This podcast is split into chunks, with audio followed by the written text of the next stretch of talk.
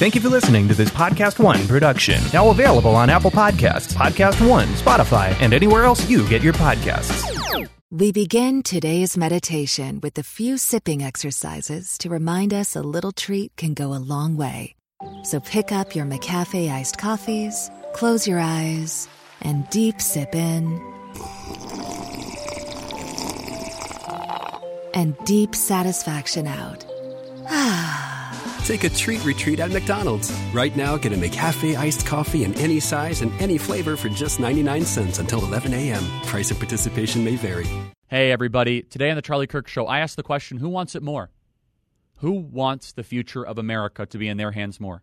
The conservatives and decent minded people, or the leftists and the arsonists and the people that want to see disunity? We dive into that and more. So please email me your questions, freedom at charliekirk.com, freedom at charliekirk.com. If you guys want to win a signed copy of the MAGA Doctrine, type in Charlie Kirk Show to your podcast provider, hit subscribe, give us a five star review. Also, please get involved with Turning Point USA. You can go to tpusa.com, the nation's largest student organization on over 2,000 high school and college campuses across the country. Finally, please consider becoming a supporter of the Charlie Kirk Show. For our monthly supporters, we are going to be doing a monthly Zoom call starting next week. charliekirk.com slash support. charliekirk.com slash support. Who wants it more? To use a sports analogy, it's a jump ball. It's a loose ball. Who's going to sacrifice more for the future of America? I think we're losing. We'll explain it. Buckle up, everybody. Here we go. Charlie, what you've done is incredible here. Maybe Charlie Kirk is on the college campus. I want you to know we are lucky to have Charlie Kirk. Charlie Kirk's running the White House, folks. I want to thank Charlie. He's an incredible guy. His spirit, his love of this country. He's done an amazing job building one of the most powerful youth organizations ever created, Turning Point USA. We will not embrace the ideas that have destroyed countries, destroyed lives, and we are going to fight for freedom on campuses across the country. That's why we are here. Who wants it more? Who wants to win more? Not just win at the ballot box coming into November, but who wants to win the future of America more? Right now, we are in a struggle of the preservation of America versus the destruction of America. Now, this gets wrongly labeled at times as a civil war. I'm going to tell you why that is incorrect. But who will go to greater lengths right now to win? Someone who is protecting something good or someone who's trying to destroy something good? Typically, when it comes to elections, the side who wants it more wins elections and dominates the country. In 2008, Barack Obama and his followers wanted it more than John McCain. Just worked harder, knocked on more doors. Now, this gets wrongly labeled at times as voter enthusiasm. Now, it's not completely incorrect, but it's multi institutional. I'm talking about the small dollar donation velocity. I'm talking about how far the institutions are willing to go to get that singular individual elected or try to get a movement passed. I'm going to be honest with you guys. Right now, the left wants it more than we do. They do. The left wants to destroy America more than we want to preserve America. We are not fighting even close to enough. Now, I've been inspired by so many of your emails at freedom at charliekirk.com, freedom at charliekirk.com, of how many of you are standing for truth in your own life. And I've said that problems that are not confronted multiply, and you have a moral prerogative to stand for truth, to stand up against lies, to stand up against falsehoods all across the country. But I look at the lockdowns. America's about to lock down again. And I get thousands of texts and emails from so many patriots across the country that are asking me, Charlie, what can I do? What am I supposed to do? When you're really under the threat of tyranny, you typically don't have to ask the question, What do I do? So there's only one of two answers then. You don't actually think what is happening is tyrannical and you think it's instead uncomfortable, or you are so paralyzed by fear, you truly don't know what to do. And if you do, you truly don't know what to do, th- that's fine. But I think deep down on a very instinctive level, you know that you can speak louder, you could organize an event, you get your friends involved, all those sorts of things. I look at the anti lockdown rallies across the country. A lot of them are microscopic.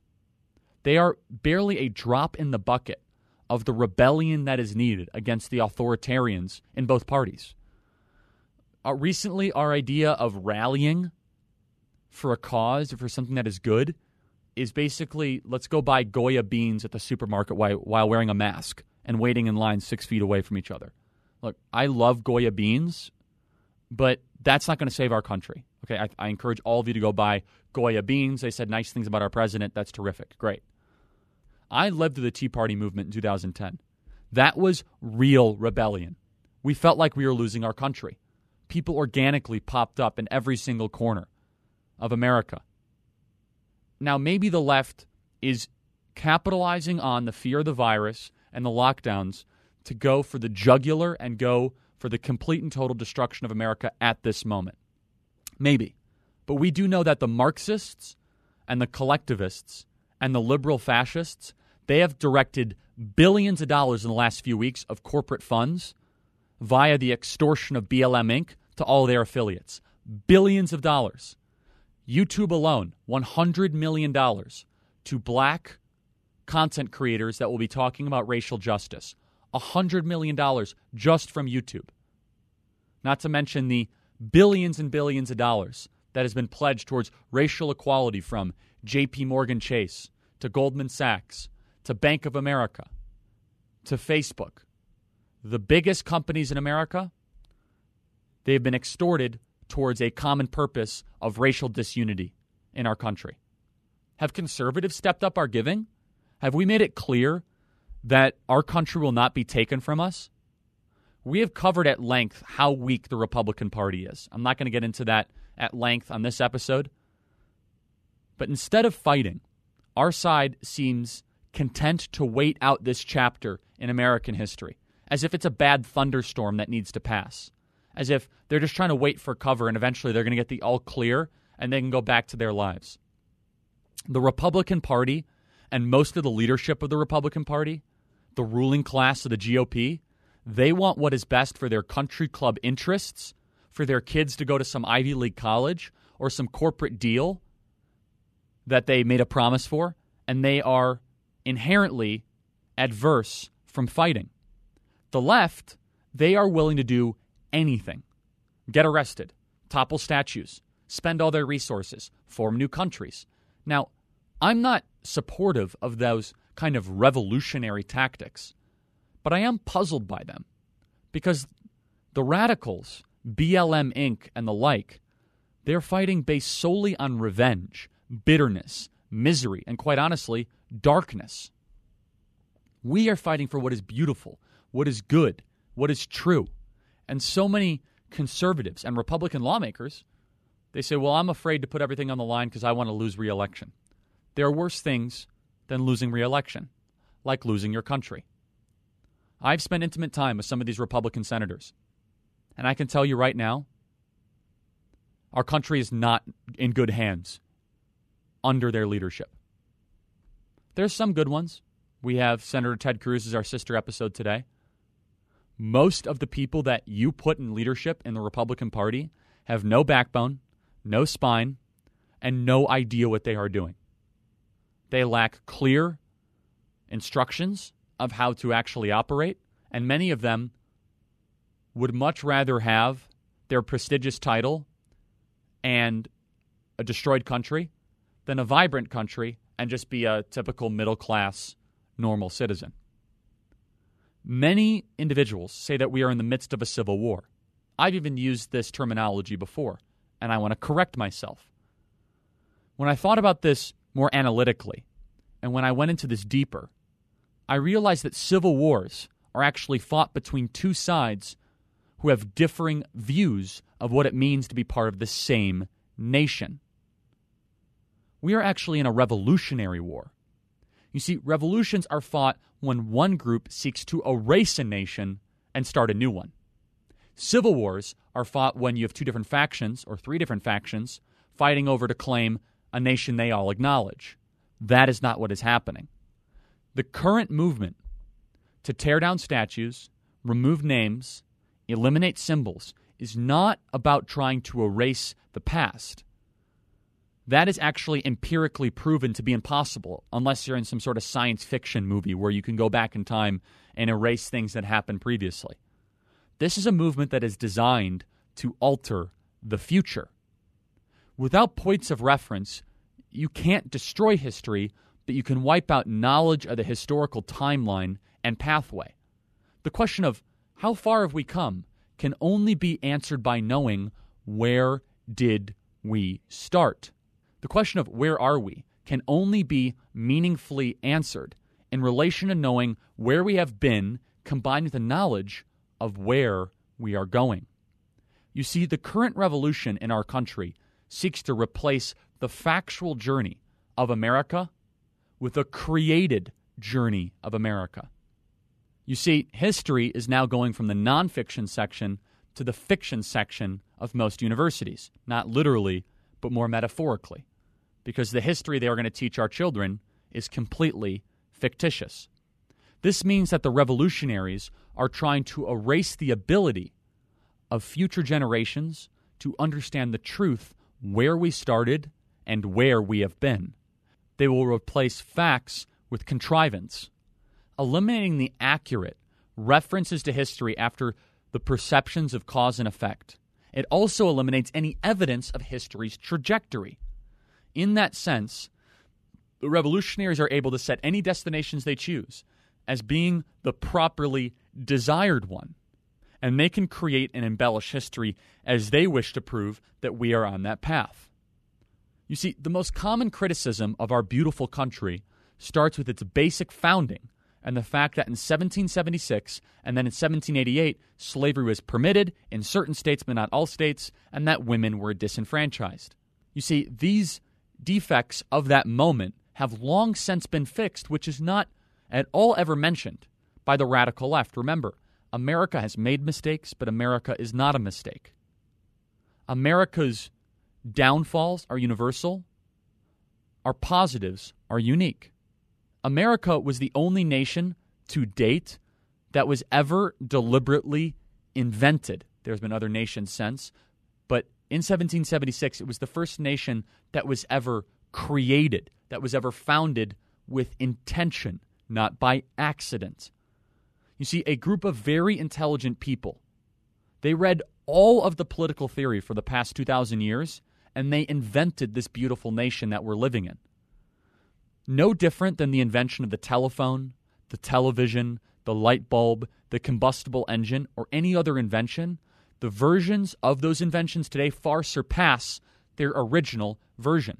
By the way, so does the Constitution, the greatest political document ever written in the history of the world, in particular with regard to its full embrace of all human rights. If the past 220 years of history have shown steady, sometimes interrupted, non linear, but unequivocal forward progress, which, by the way, is always in line with the laws of nature, of nature's God, why would we possibly be ashamed of any of the people and steps that happened along the path? What exactly then is the point of tearing down of history? Since you cannot change it, it must be to hide the knowledge of it. But why? It's in the past. In the do no harm principle, if it's so bad, shouldn't the revolutionaries want to keep it as is? Shouldn't it serve as a reminder of bad times and bad people from their perspective? And would that not add value to their cause going forward? By eliminating history, what is their goal? They would keep history around if their goal was to reform America, but it's not. Their goal is to replace America. They're trying to eliminate that very nettlesome quality of human beings. That quality is called curiosity. If they can eliminate curiosity about America and its founding, if they can replace the truth with their own created narrative, then they can easily alter the future.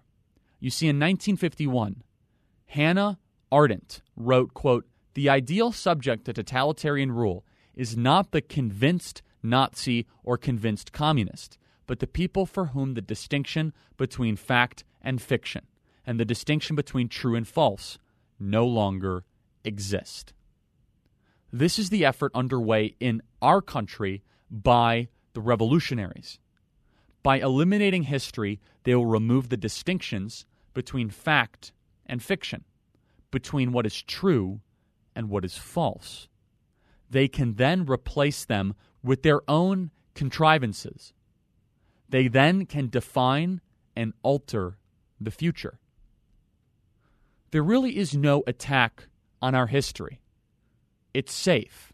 It's happened already. This is actually an attack on our future. And this is exactly why Karl Marx, the author of Communism, thanked the French revolutionaries and Jean Jacques Rousseau for wiping away the vestiges of the past. You see, this is an attack on our future. That has not happened yet. What does happen in that future hangs in the balance and will largely be determined by those of us who know our history and preserve the knowledge of that history. That means the statues. That means the names of buildings. That means textbooks.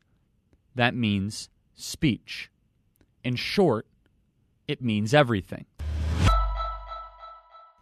In our fast paced world, it's tough to make reading a priority. At least it used to be. A new app called Thinkr, T H I N K R, no E, has solved that problem by summarizing the key ideas from new and noteworthy nonfiction, giving you access to an entire library of great books in bite sized form. Read or listen to hundreds of titles in matters of minutes, including old classics like Dale Carnegie's How to Win Friends and Influence People, to recent bestsellers like Jordan Peterson's 12 Rules for Life. If you want to challenge your preconceptions, expand your horizons, and become a better thinker, go to thinkr.org slash Charlie. That's T H I N K R dot org slash Charlie to start a extended free trial and put your mind in motion. I highly recommend this. We like diving into great ideas, as you know here on the Charlie Kirk Show. So I encourage you to go to thinkr.org slash Charlie. T H I N K R dot org slash Charlie. A lot of you say, Charlie, how do I grow in the great works of Western society? It's thinkr.org slash Charlie. And speaking of speech, the radicals and the left and the activist media, at times they lie to you. But more generally and more lately, they aren't lying to you.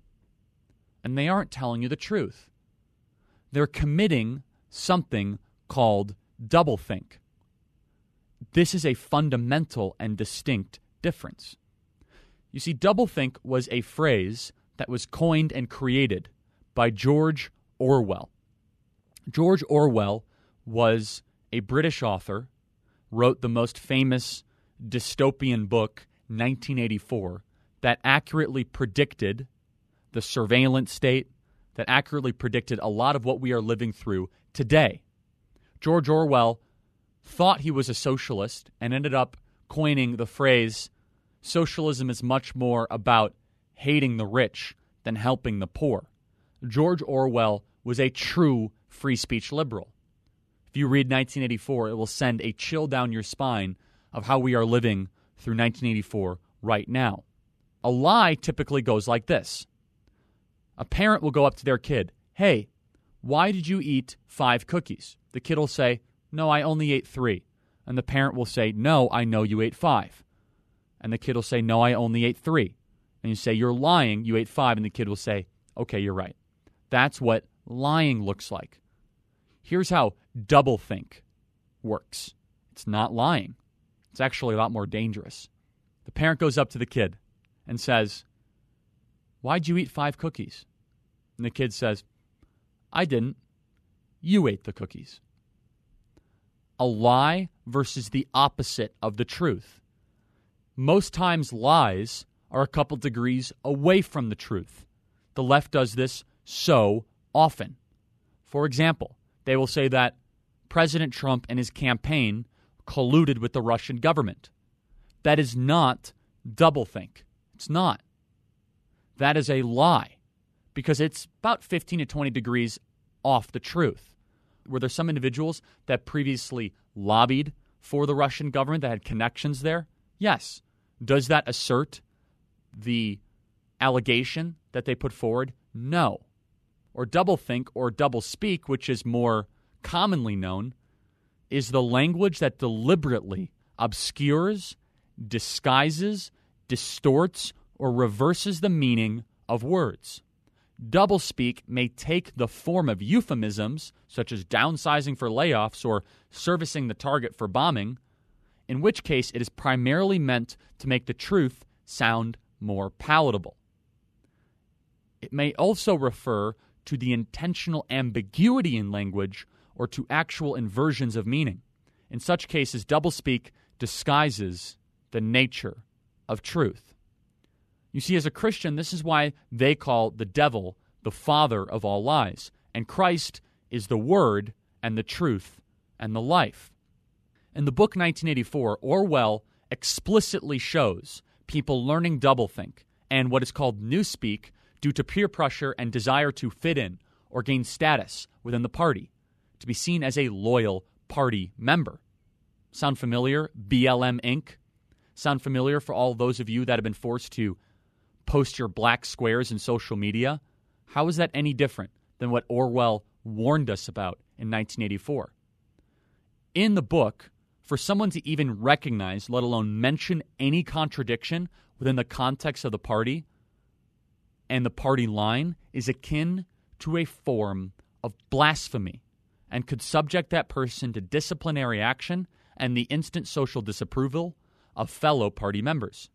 If you dare disagree with the left or the new religion of secular leftism, with one of their sacred doctrines of, say, abortion, climate change, gun control, anti capitalism, or anti Americanism, or that America is completely and totally the worst country ever to exist, they will sanction you.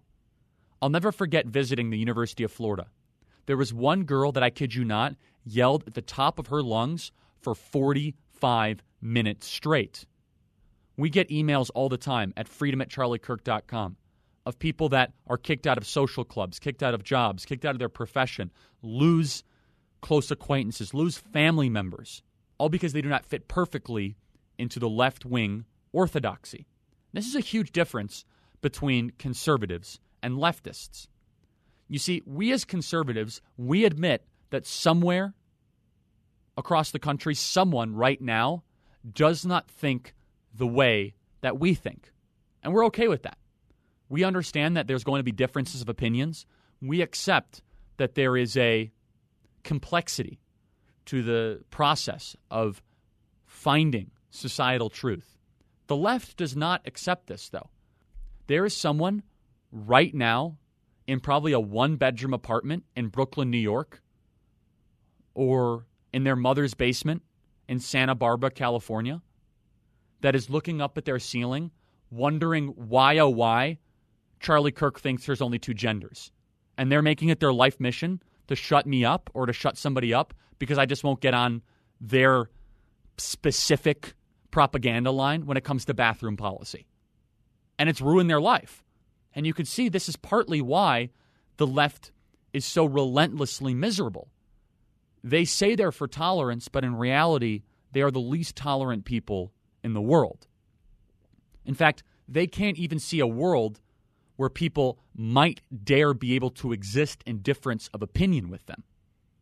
Do you ever notice how leftists are the ones that shout and scream and throw tantrums, and conservatives are almost never those people? It's because conservatives respect the individual, and leftists are hive minded collectivists. And even more fundamental than this, the First Amendment is where the left begins their disagreement. To be able to have freedom of thought, dialogue, and consciousness, to think what you wish, to speak as you see fit, this is something the left is trying to go after as their primary target. Because as soon as you can get people to stop feeling comfortable to say that BLM Inc. is a domestic terror organization, then all of a sudden they have won without ever actually having to get rid of the First Amendment when you are not able to say that all lives matter, or that white privilege is a racist idea, then all of a sudden they have won without ever having to get rid of the First Amendment. And they do this through almost a social credit system. You see, a lot of the BLM Inc. activists have adopted a Chinese Communist Party social credit score system almost, where people are judged based on their social media posts in the last couple weeks. Have you properly atoned for your whiteness? Have you properly propagandized your followers around the BLM Inc. nonsense? You see a lot of other athletes that are popping up that are saying, a lot of you that posted black squares are now posting positive things on July 4th. You're no longer part of our movement. It's actually incredibly puritanical if you think about it. I mean, the left is more puritanical than the right ever could be. And what is so incredibly ironic about this is that the stereotype of the activists in Malibu and Manhattan about the conservatives in Arkansas or Iowa or Montana is that we, the conservatives in middle America, we're the ones that are intolerant. And it actually is the exact opposite. It's actually that people in middle America are kind of indifferent about what other people think. They're not the ones trying to stuff down their specific piece of dogmatic orthodoxy and silence other opinion. This is a cultish fervor that the left embraces. Merriam Webster Dictionary defines a cult as one, a religion regarded as unorthodox or spurious. Or, number two, a great devotion to a person, idea, object, movement, or work, such as a film or book. Now, mind you, this is the left and this is the goal of the left. They have replaced the place of God in society. As soon as you remove God from any sort of society, it does not remove human beings' desire to worship. It does not remove human beings' focus on something that is all powerful or almighty. Human beings are actually designed to worship something. This is why I have so much fundamental and philosophical disagreements with the atheist movement. Not just because they're patently wrong, but I think it's incredibly societally dangerous. Now, it is natural for human beings to worship God. But if you do not have small g God in its proper place, then government will become God. Or the tech company will become God. I rarely use these sorts of examples, but Joseph Goebbels was the Nazi propaganda minister. He said, quote, if you repeat a lie often enough, people will believe it, and you will even come to believe it yourself. This is exactly why Don Lemon went from a decent minded reporter to a far left wing Marxist activist who happens to occupy an hour of cable television on CNN. Because I actually think Don Lemon has started to believe the propaganda that was being put on his teleprompter. And this is what we see from the Democrats and the Marxists when it comes to systemic oppression. They repeat it so many times, it becomes true or safe to culturally assume it. You see, if BLM Inc.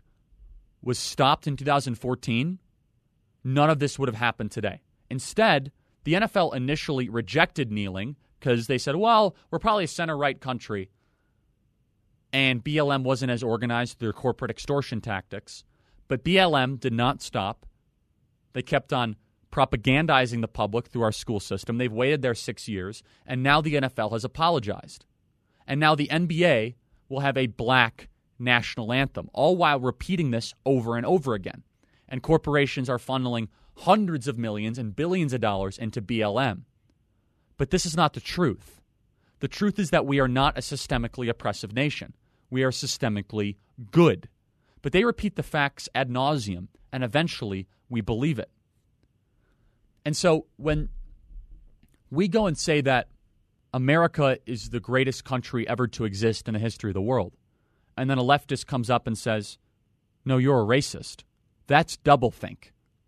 It's it's not it's it's not even fair to call that a lie.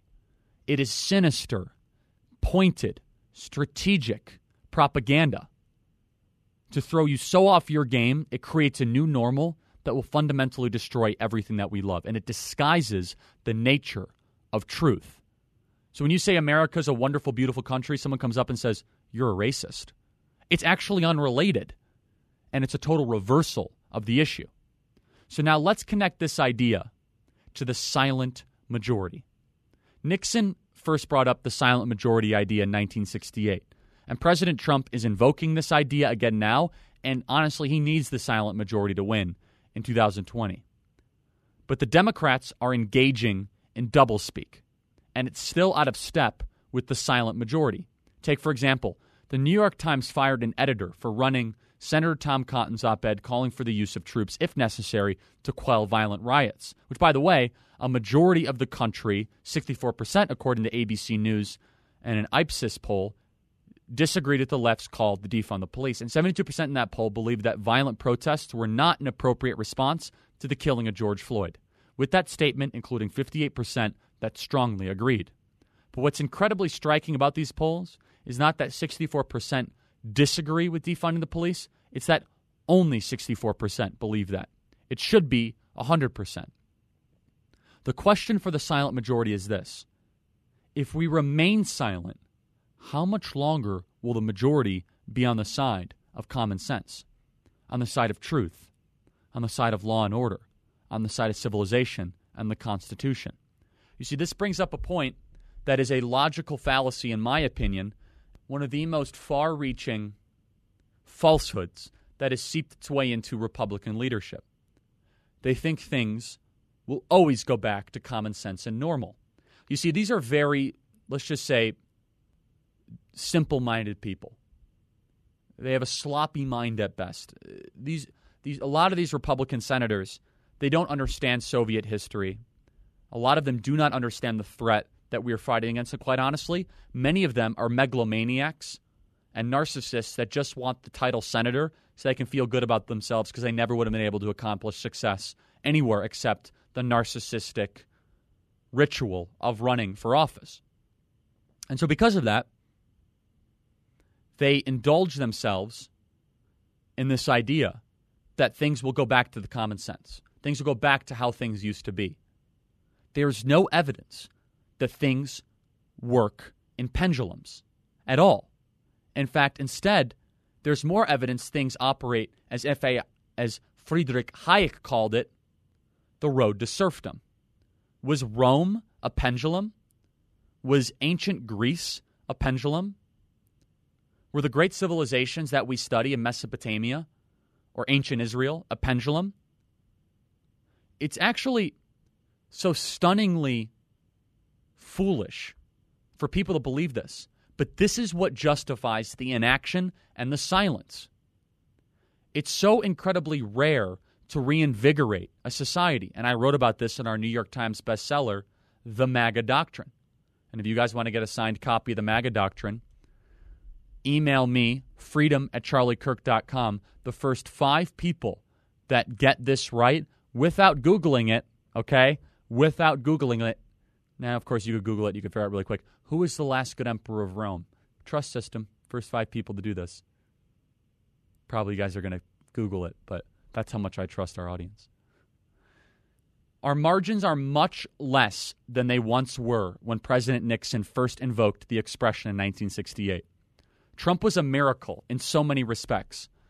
Most experts didn't think there was enough of a conservative base left to elect him. If we stay silent, is there enough margin of those of us who believe the truth to sustain America? We cannot remain silent. We cannot give into the cult of the left and their doublespeak. We've talked about the Overton window, where things go from unacceptable to public policy, and it's gone way too quick, so fast, and so dramatic in recent weeks. If we're betting on the silent majority, I'm afraid one of those words may no longer be true. It might be the silent minority. And that silent minority might be correct. But if it remains silent, I'm afraid it will no longer be a majority. If it goes from the vocal majority, then we can still have a country. I'm sure there's someone listening to this right now where you got in a conversation the last few weeks and you knew you were right and you stayed silent because you were afraid of losing a job, a position, a title, a position in class, or maybe some income. You might have made the right decision, you might have not. But if you're not willing to be vocal now, then we might not have a country anymore. So I want to tell you about a friend of mine's podcast. I don't do this very often, but he, I've had him on the show. He's very smart, he gets it. And I think we're going to have him back on the show again. It's Jordan Harbinger. Okay, I don't do this very often, but I want you to check out the Jordan Harbinger show. You can go to jordanharbinger.com slash subscribe. Jordan Harbinger is a top 50 Apple podcast and was among Apple's best of 2018 as well. Topics covered on the show include an FBI hostage negotiator teaches us how to get people to trust and like you, Neuroscientists, spies, and special forces operators teach us how to develop resilience and mental toughness, not to mention amazing stories from people who have lived them, from getting kidnapped by Al Qaeda, from escaping to going undercover as a CIA agent in Moscow, to illusionists who can seemingly program our minds. The mission of the Jordan Harbinger Show is to help you become a better informed, more critical thinker so that you can get a much deeper understanding of how the world works and what makes sense of what's really happening. We really enjoy this show, and I think you will as well. So search for the Jordan Harbinger Show on Apple Podcasts and Spotify or wherever you listen to podcasts. Again, that is Harbinger. I'm going to spell it for you H A R B I N G E R. Okay? It is jordanharbinger.com slash subscribe. Or the podcast link is jordanharbinger.com slash iTunes on Apple Podcasts. Jordan's a friend. He's very smart. He gets it. He has really, I think he's talented in charisma and he works his tail off. And you guys will really enjoy the interviews that he has. Jordan Harbinger Show. Check it out. And what's so interesting about the vocal left, and I, I came to this conclusion while I was studying Calvinism, and let me be very uh, clear on this, and we're actually about to do an episode with my friend Rob McCoy, and you'll hear from that episode sometime soon where I'm going to actually ask him about Calvinism because I've been reading a lot about Calvinism and I spent some time with some Calvinists a few weeks ago, and I've come to the conclusion I'm not a Calvinist, at least at the recording of this podcast, I could be persuaded. I, I, think it's less important of Calvinist, not Calvinist. Like, are you a Christian or not? Like, do you think Jesus Christ is the Savior of the world and do you think he's the Son of God? I think those are more important questions. But anyway, as I was reading Calvinism, and if you don't know what Calvinism is, began with the Protestant Reformation in Switzerland with Huldrych Zweivinkel? Sure. Originally taught what first became the first version of Reformed doctrine in Zurich in 1519. Of course, John Calvin's Institutes of the Christian Religion was one of the most influential theologies of the Reformation era. Now, Calvinism, of course, centers around a belief in predestination and the idea of an elect. Now, the elect are those who are predestined to ascend to heaven, and they were chosen arbitrarily by God to have salvation. Now, mind you, I was reading this, I said, that sounds like how the left views themselves. They have such a unmatched sense of righteousness, and they believe fully that their ideas are holy and true, and anyone who dares oppose them are sinful and can no longer exist at their level. It's it's this constant moral superiority. It's it, it's very interesting because I think in a lot of different ways, some people that operate is like, oh yes, I'm the elect. Well, that's honestly what turns the le- people off from the left so often, and that's why I call the left a religion. Is they have a religious component to it. They meet with regularity. They have agreed upon beliefs. They proselytize. They almost evangelize, and this is also why they want it more. They want it more because their political belief is their religion. And those of us that are religious, large in part, don't think we should get involved at all in politics. The left are zealots. So it goes back to my original question who wants it more? Well, currently, the left wants it more. I'll tell you when that changes. I hope it does. We are not marching in the streets. We are not fighting. We are complying with these ridiculous, unconstitutional mask orders, including all of our elected officials and the president's fought back against it as much as possible, despite the science on masks being very questionable at best, and even some of these homemade masks have no medical utility at all. And a lot of the time, when I see these people wearing these homemade handkerchief masks, the only thing that tells me is you're willing to do whatever you are told, that you are willing to be a subject of authoritarianism. We are allowing our churches to be closed down again. We're allowing our business to be closed down again. We're allowing our country to be spit on, to be shamed, to be destroyed from within. It's a republic if you can keep it and if you can fight for it. I hope that we start to want it more. Because right now, the left is on pace to win. Right now, we are on pace to not have a country in 20 years. And it's up to you to help make sure we still have the United States of America. And you could do whatever you can do in your own sphere of influence. I want to thank those of you that support our program at charliekirk.com slash support at charliekirk.com slash support. Those of you that are monthly supporters, we are doing a private call next week for those of you that are monthly supporters, so please consider doing that. Get involved with Turning Point USA at tpusa.com, tpusa.com. Uh, get engaged, get involved, start a chapter, get involved on the fight on campuses across the country. Email me your questions, freedom at charliekirk.com, freedom at charliekirk.com. And if you want to win a signed copy of the MAGA Doctrine, just tell me who the last good emperor of Rome was without looking it up. Trust system. First five people that do that get a signed copy of the MAGA doctrine. Also, type in Charlie Kirk Show to your podcast provider, hit subscribe, and give us a five star review. Time to fight. The left wants it more than we do. These are revolutionary times. It's not a civil war. It's either we quell the rebellion of the left and res- restore a stable civil society, or we're going to regret we did more 10 years from now. And maybe you'll still have that job, but will you still have a country? That remains to be seen. Thanks for listening, everybody. God bless. We begin today's meditation with a few sipping exercises to remind us a little treat can go a long way. So pick up your McCafe iced coffees, close your eyes, and deep sip in. And deep satisfaction out. Ah. Take a treat retreat at McDonald's. Right now, get a McCafe iced coffee in any size and any flavor for just 99 cents until 11 a.m. Price of participation may vary.